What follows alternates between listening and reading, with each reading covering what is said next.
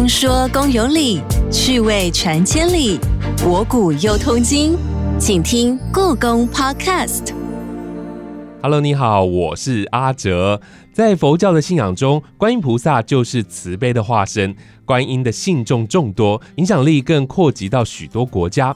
除了台湾、中国之外，在亚洲其他国家，像是日本、韩国、印度、斯里兰卡等等的国家，观音信仰也非常的普遍。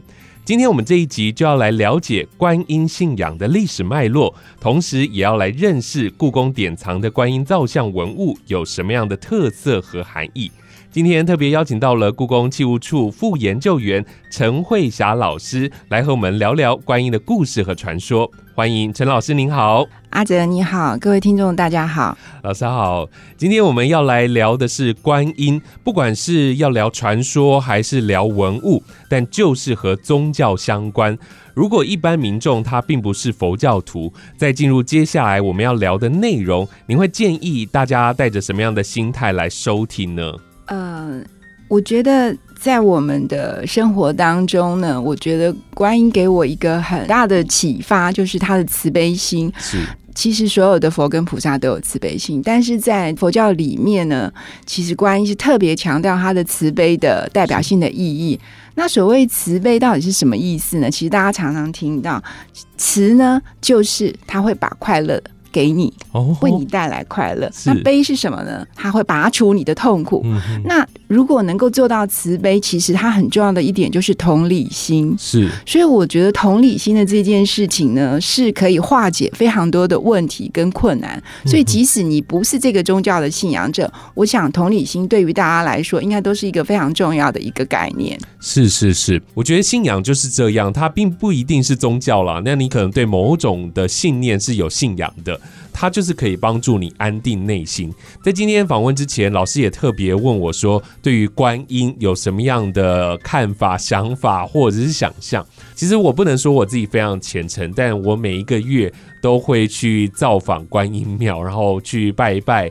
就像老师说的，好像跟朋友在聊天一样，就是你好像每个月去跟他说说话，希望他保佑自己身体健康，希望他保佑自己的家人一切都顺利。我觉得这样心灵就会特别的平静。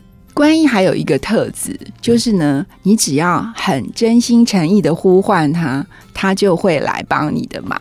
所以它叫做有求必应，而且无论何时何地，你面临了任何的问题跟困难，你都可以很诚心的呼唤观世音菩萨，然后他就会帮你的忙。所以如果有这么好的一个朋友，我想。大家应该都很会很愿意，而且他有很厉害的地方，还有他的神通跟力量。是是是，在今天的节目当中，我们可以听到观音信仰的一些脉络，同时还有它的传说，同时也会从观音文物的角度来做分析，告诉你它其中的含义是什么。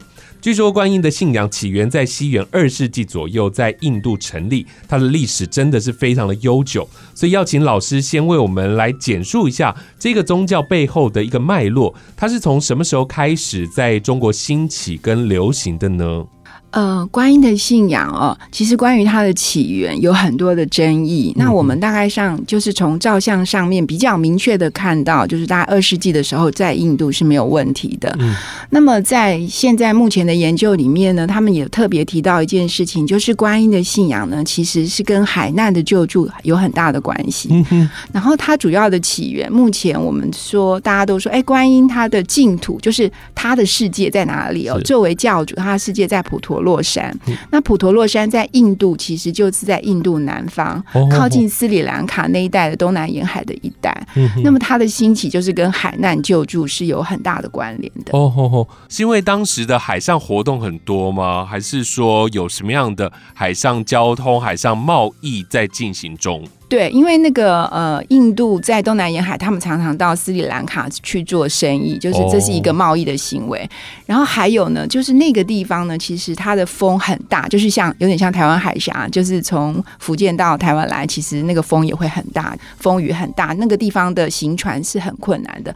然后还有一个呢，是在印度那里有一个传说，说那里有很多的宝物在海里头，所以那里很多人很喜欢去捞宝，就是他们到那个海里面去寻寻宝。嗯那寻宝的时候，你可以想说，它本身那个海上的那个已经非风浪已经很大，而且是是非常诡谲多变的。那下去寻宝的时候呢，有很多鬼怪的传说。嗯所以呢，观音的信仰就跟这样子的一个经济的活动是有关联的。哦哦哦。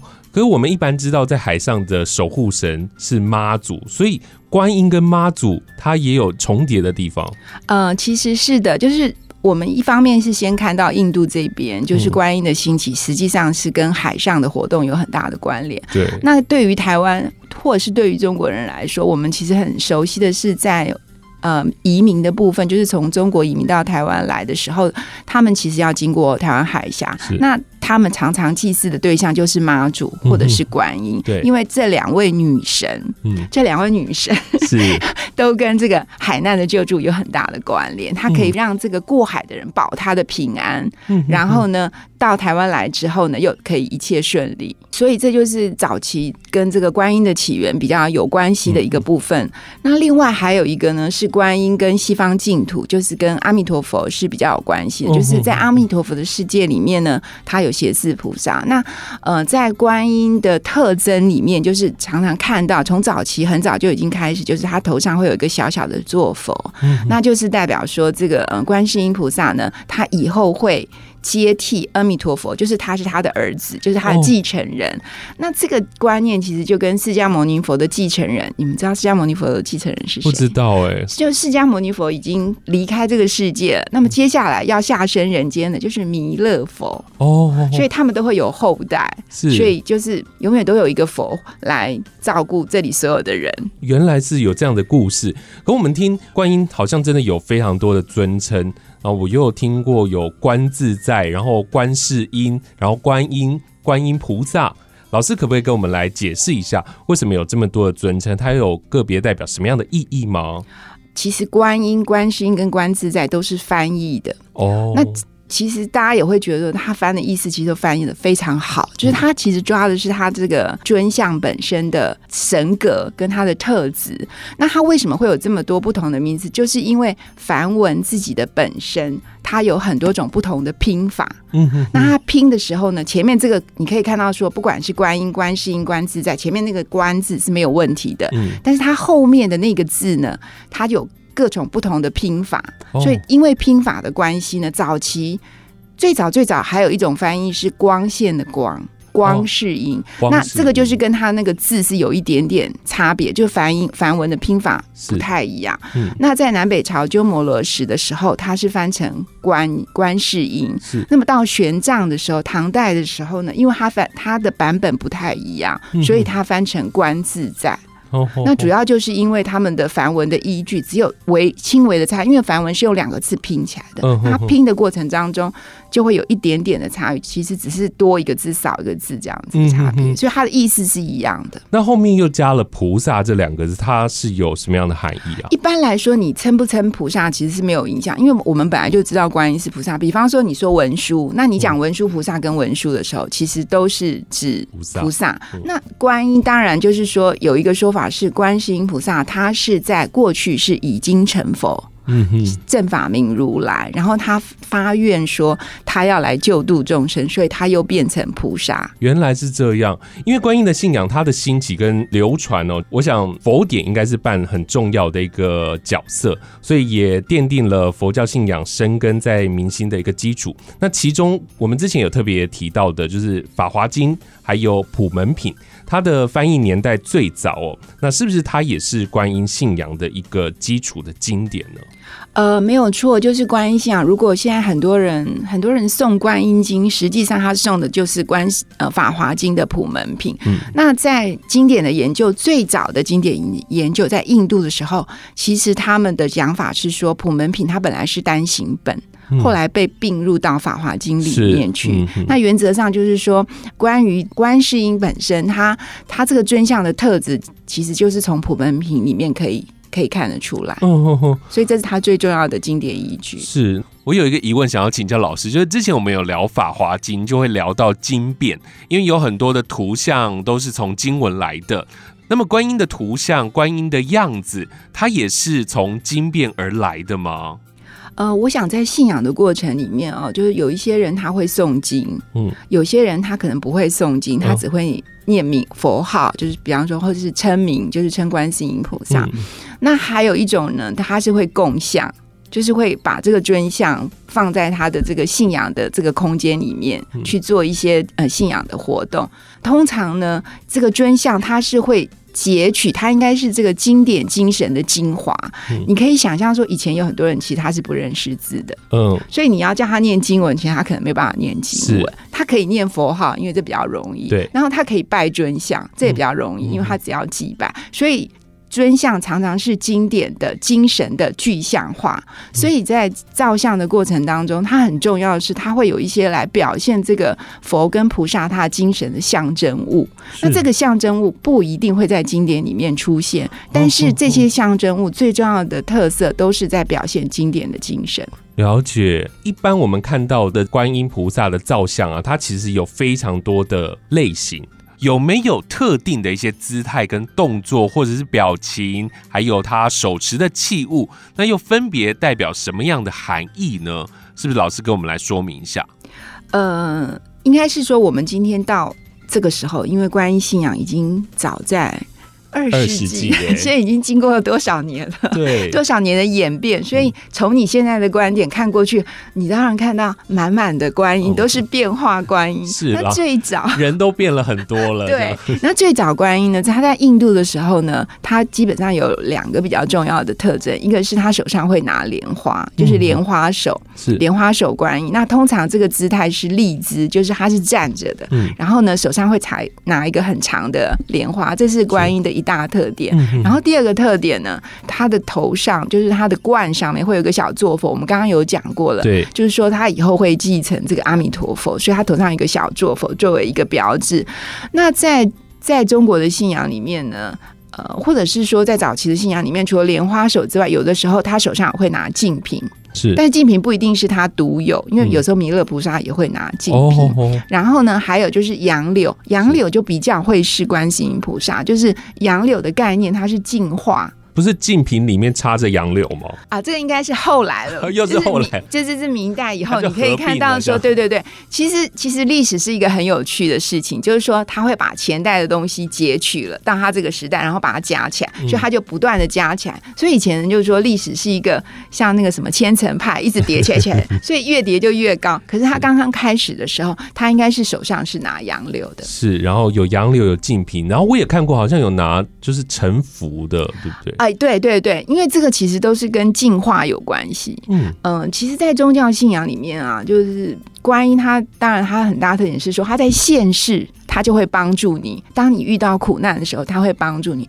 但是这个是一个利多的消息，就是说嗯随时你都要帮助你。但是他宗教真正的精神，他在净化人心，是，所以清净的这件事情是很重要的。嗯所以他他手上拿这些植物呢，比方说莲花手，它就是一朵没有开的莲花，它并不是一个盛开的莲花。对对，它是一个画包，就是所以他就是在讲说，所有的人都有机会成佛，你要把你自己心里面的潜能。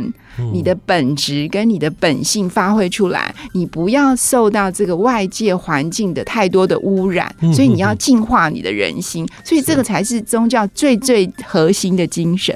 嗯哼哼哼，观音通常他们照相的表情会是什么？是微笑还是不笑还是什么呢？这个问题也是有点，甚至有的眯眼，对不对？对我我我觉得，其实宗教照相有一个很有趣的事情，因为宗教的照相它是为了你的需求而产生的。哦，就是说，如果这个时代的人，比方说早期好了，我们看到很多人在讨论说，哎，观世音菩萨到底是男的还是女的？嗯，早期的照相呢，你可以看到他有胡子，是就是说他的造型是比较偏男性化的，所以他的脸的感觉呢，可能会比较偏威严一点。嗯嗯嗯，那么到了晚期，逐渐，比方说宋代，后来到明清呢，它就是女性化了，它变成女性化的造型。嗯所以呢，他的态度就是变成，你既然是去祈求他，那他一定是答应你喽。他答应你的时候呢，他就会对着你微笑说：“没问题，没问题。嗯，对那个线条就变柔和了。对对对对对，所以呢，其实他它是因应你的需求。你可以看到说，呃，这个观世音菩萨呢，他在台湾长的样子，可能跟他在五世纪的时候长得不一样，然后他可能跟越南也有观音信仰，嗯那可能也长不一样。还有云南这些地方，每一个观音长相都会不一样。他的目的就是要让你觉得。他跟你是一起的，你们嗯是同一个地方生长的地方，啊，他就在你的旁边。是，然后呢，你你看到他的时候，就是他随时会来帮助你，所以他的样子就要跟你想要的那个样子是能够契合的。嗯哼，所以在每一个朝代这样子不断的演进，真的会有很多的改变，然后在不同的国家也会有改变。刚刚老师说到南北朝观音菩萨的造像，它比较会是立像，对不对？在什么时候开始转变成盘坐或者是单脚坐呢？站姿呢，最早在南北朝的时候呢，呃，它出现在很多小的金铜佛上，就是在。就是观世音菩萨的信仰传到中国来的时候呢，最早它是跟旅行的人有关系的，嗯。因为很多人各位都知道，像丝路很有名的，这个是一个贸易的路线。对，那你想想看，你要从那些沙漠的地方经过，一方面是天气很恶劣，二方面呢是路上可能会有土匪来抢你的财物，嗯。所以呢，那个时候的人怎么办呢？他们常常是带着小的观世音菩萨，所以是金铜佛，所以它是立像，嗯哼，它小小立像，然后他们会放在身上，是，大概十几公分这样子的小的金铜佛，所以那时候的立像。比较多，嗯哼哼哼，那么后来呢，观世音菩萨他就从这个所谓比较民间的信仰里面逐渐的提升，就是他的这个神格地位 提升了，他常常变成主尊或者是是重要的胁侍。那比方说他在阿弥陀佛的旁边的时候呢，他有的时候是坐姿，有的时候是立姿。嗯那坐姿的时候常常会是双盘，是双盘的坐姿。对，或者是说他当主尊的时候呢，他也有可能就是双盘。当然，立枝也可以当主尊，嗯哦，就是立佛也可以当主主尊。那么到了宋元之后呢，因为整个时代的氛围里面呢，他们比较崇尚，你可以知道宋代的人，你会想到谁？苏轼、是苏东坡。那苏文东坡人对，那你看那个那个文人，他是多么的率性。哦在这样的率性的气氛里面，你觉得菩萨要怎样呢？对观音也变得很率性了，他也出现了一种坐姿，所以大概是在晚唐五代的时候，他开始出现一种坐姿，就是半夹。平常我们是两只脚盘起来，叫斜夹夫坐，那是双盘。如果他只是一一只脚放在他的放在上面，另外一只脚下垂的话，那这个就叫半夹或叫自在坐姿。嗯那么这个是在宋元的时候就开始流行。是有人说这样的流行也叫做游戏坐姿，很真的很 free 这样子。是是是，没错没错。听老师这样讲就能够理解哦，因为就是当时的社会风气嘛，当时的文人就是那样的潇洒自在，因此所做的观音造像就有着这样游戏坐姿的形态。对，其实这里面还涉及到一个问题，就是所谓信仰阶层的问题。嗯，我们刚刚有提到说，一开始的时候，早期的信仰，它比较是旅行的人，那他当然就是社会上是比较基层的。哦，对然后呢，到了宋元的时候呢，在这个宗教信仰里面，其实它也分成很多种类型，就是说可能也有比较基层的民众，但是也有一些是比较文人的。嗯，所以当他针对不同的对象的时候，他会有不同的样式。是那到明清的时候，其实他就是更加的，嗯呃，是隔壁家的老奶奶啊，或者是 是贵妇啊，他们要到寺庙里面去祈求。那这个这样子的观音的造型，就会跟他们想要，因因为女性的信仰者其实是观音信仰里面蛮重要的一部分，就是嗯很多信徒是女性的，所以你可以想说，她的观音的信仰跟她的造型，可能就会像那种美丽的少妇一类这样子嗯，很福态的样子。所以越来越靠近明清的时候，她的样子越来越贴近民间生活的需求，所以后来我们就看到有所谓的求子观音的形象诞生了。我想应该说是普遍啊，嗯就是说，其实，在普门品里面，他已经就讲到说你。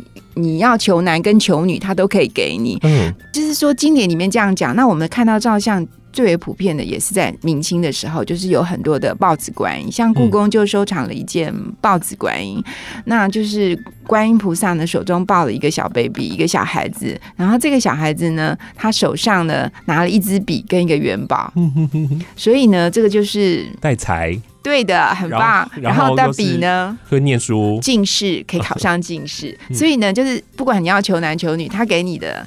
他就会给你给你好男好女。对是，所以老师一开始才会说，观音是有求必应。当你想要什么，观音就会变出什么给你哦。是的，我们现在先休息一下，进一段故宫爆卦单元，待会还会有许多关于观音的故事与传说要告诉你。故弄玄虚，真有其事。故宫爆卦，你来猜猜。观音菩萨的图像特征有不少是出自于立化佛，但其中还有一个可作为重要依据的辨识方式，就是在其法纪中安置何种坐像呢？A. 释迦牟尼佛，B. 阿弥陀佛，C. 关圣帝君，D. 弥勒佛。故宫爆卦，稍后解答。今天的故宫爆卦算是送分题吧，因为前面老师有一点提到了。那如果你想要知道正确的答案，就请你听到节目的最后。今天我们聊的是观世音菩萨，那我想很多人家中都有侍奉观音。那有的是在家里放观音的图像，也有的是放柱像，不管是木雕、铜雕或者是黄金做的都可以。你应该会发现，在观音的图像上呢，它常常不是单独一个神尊而已，它旁边可能会有一些动物，或者旁边会出现一些人物。是不是请老师可以用故宫典藏的文物来跟我们介绍一下，在观音旁边的这些动物跟人物，它个别代表什么样的意思？为什么会出现在观音像旁边呢？哎，好，我们其实刚才也有讲到，观音的净土是普陀洛山。那在呃故宫的藏品里面呢，有一件就是呃观世音菩萨他坐在普陀洛山，然后呢他是做刚才我们讲过的游戏坐姿。那他的旁边呢有一只小鹦鹉，在在他座位的旁边还有一个小的净瓶。那你可以仔细看一下，在观音的脚底下其实是有海浪的，所以他是用这个水的意象带到说他是在他的净土的世界里面。是然后你一定会觉得很奇怪，为什么观音会跟一个一只小鹦鹉在一起？其实到了明清之后，非常强调孝道，就是说宗教信仰里面，它跟儒家的很多的价值观念是互相结合的。那这只鹦鹉呢，其实它就是一只非常孝顺的鹦鹉，可是它后来被捕杀了。这只鹦鹉后来呢，是因为它的孝心感动了老天爷，所以最后呢，它是被这个南海观音显现以后呢，指化它，它就跟随着南海观音呢到普陀洛山去休息。所以我们在很多的尊像里面就会看到有一只小鹦鹉。那这有的小鹦鹉，你可以看到你。如果你们家的厅堂上有挂着观世音菩萨的画像，然后呢旁边有一个善财童子，还有一只小鹦鹉。那有些小鹦鹉嘴巴上面还会叼着一个小的念珠，嗯哼那旁边还有一个小的童子是善财童子。是他怎么来的？为什么又跟善财童子有关系呢？嗯，在观音的信仰里面，我们刚刚有一开始也有讲过，普门品其实这这个观世音普门品是很重要的。那除了观世音普门品之外，还有一个很重要的就是华严经。华严经里面呢有一个小朋友，他叫做善财童子，善呢就是善良的善，是。善财童子呢，那他是一个非常呃认真努力求学，他到四处去访问这些有知识的人。那其中呢有一段就是讲他到普陀洛山去拜访观世音菩萨，是。所以观世音菩萨净土的描写，就是描写说这个观世音菩萨他的净土是什么样子呢？它是在海上，然后海上呢有一个岛，这个岛上面的岩石呢，它像琉璃一样会泛闪着光芒，然后后面呢是这个岛上有呃有丛林、有密树，然后有流泉，还有很多的果树，去形容这个普陀洛山，就是观音的净土。所以我们常常看到观音的形象，就是当观音是主尊的时候，他常常是在普陀洛山，然后旁边就是有一个是在。问就是跟这个观世音菩萨讨论这个这个宗教义理的三台童子，然后还有一只小鹦鹉。是是是，哇！所以这是我们比较常看到这个观音造像当中里面的画面。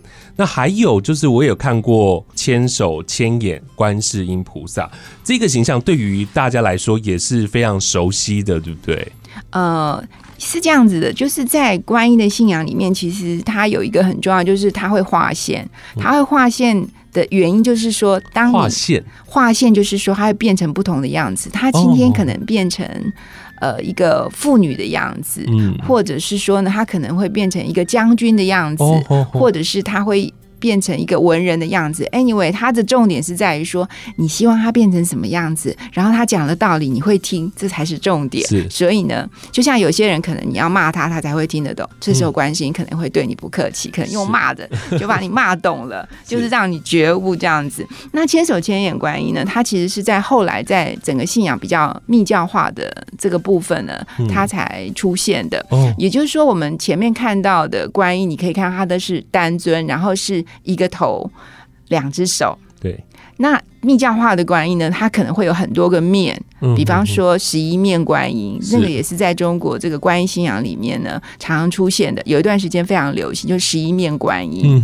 然后呢，千手千眼观音，就像它名字上所讲，就是它有一千只手，对，很多手，它它有很多的手眼睛，很多的眼睛。那你想说，为什么他要是千手千眼是观音，其实他也是有一个故事的哦。他是在讲说，原来这个有一位国王，他本来有三个女儿，他有一个女儿叫妙善，就是这个是妙善公主的传说。她从打从她出生开始呢，她就是天性就专心向佛，嗯所以他也不结婚。当然，当时在那样子的社会价值观里面是比较不能接受的。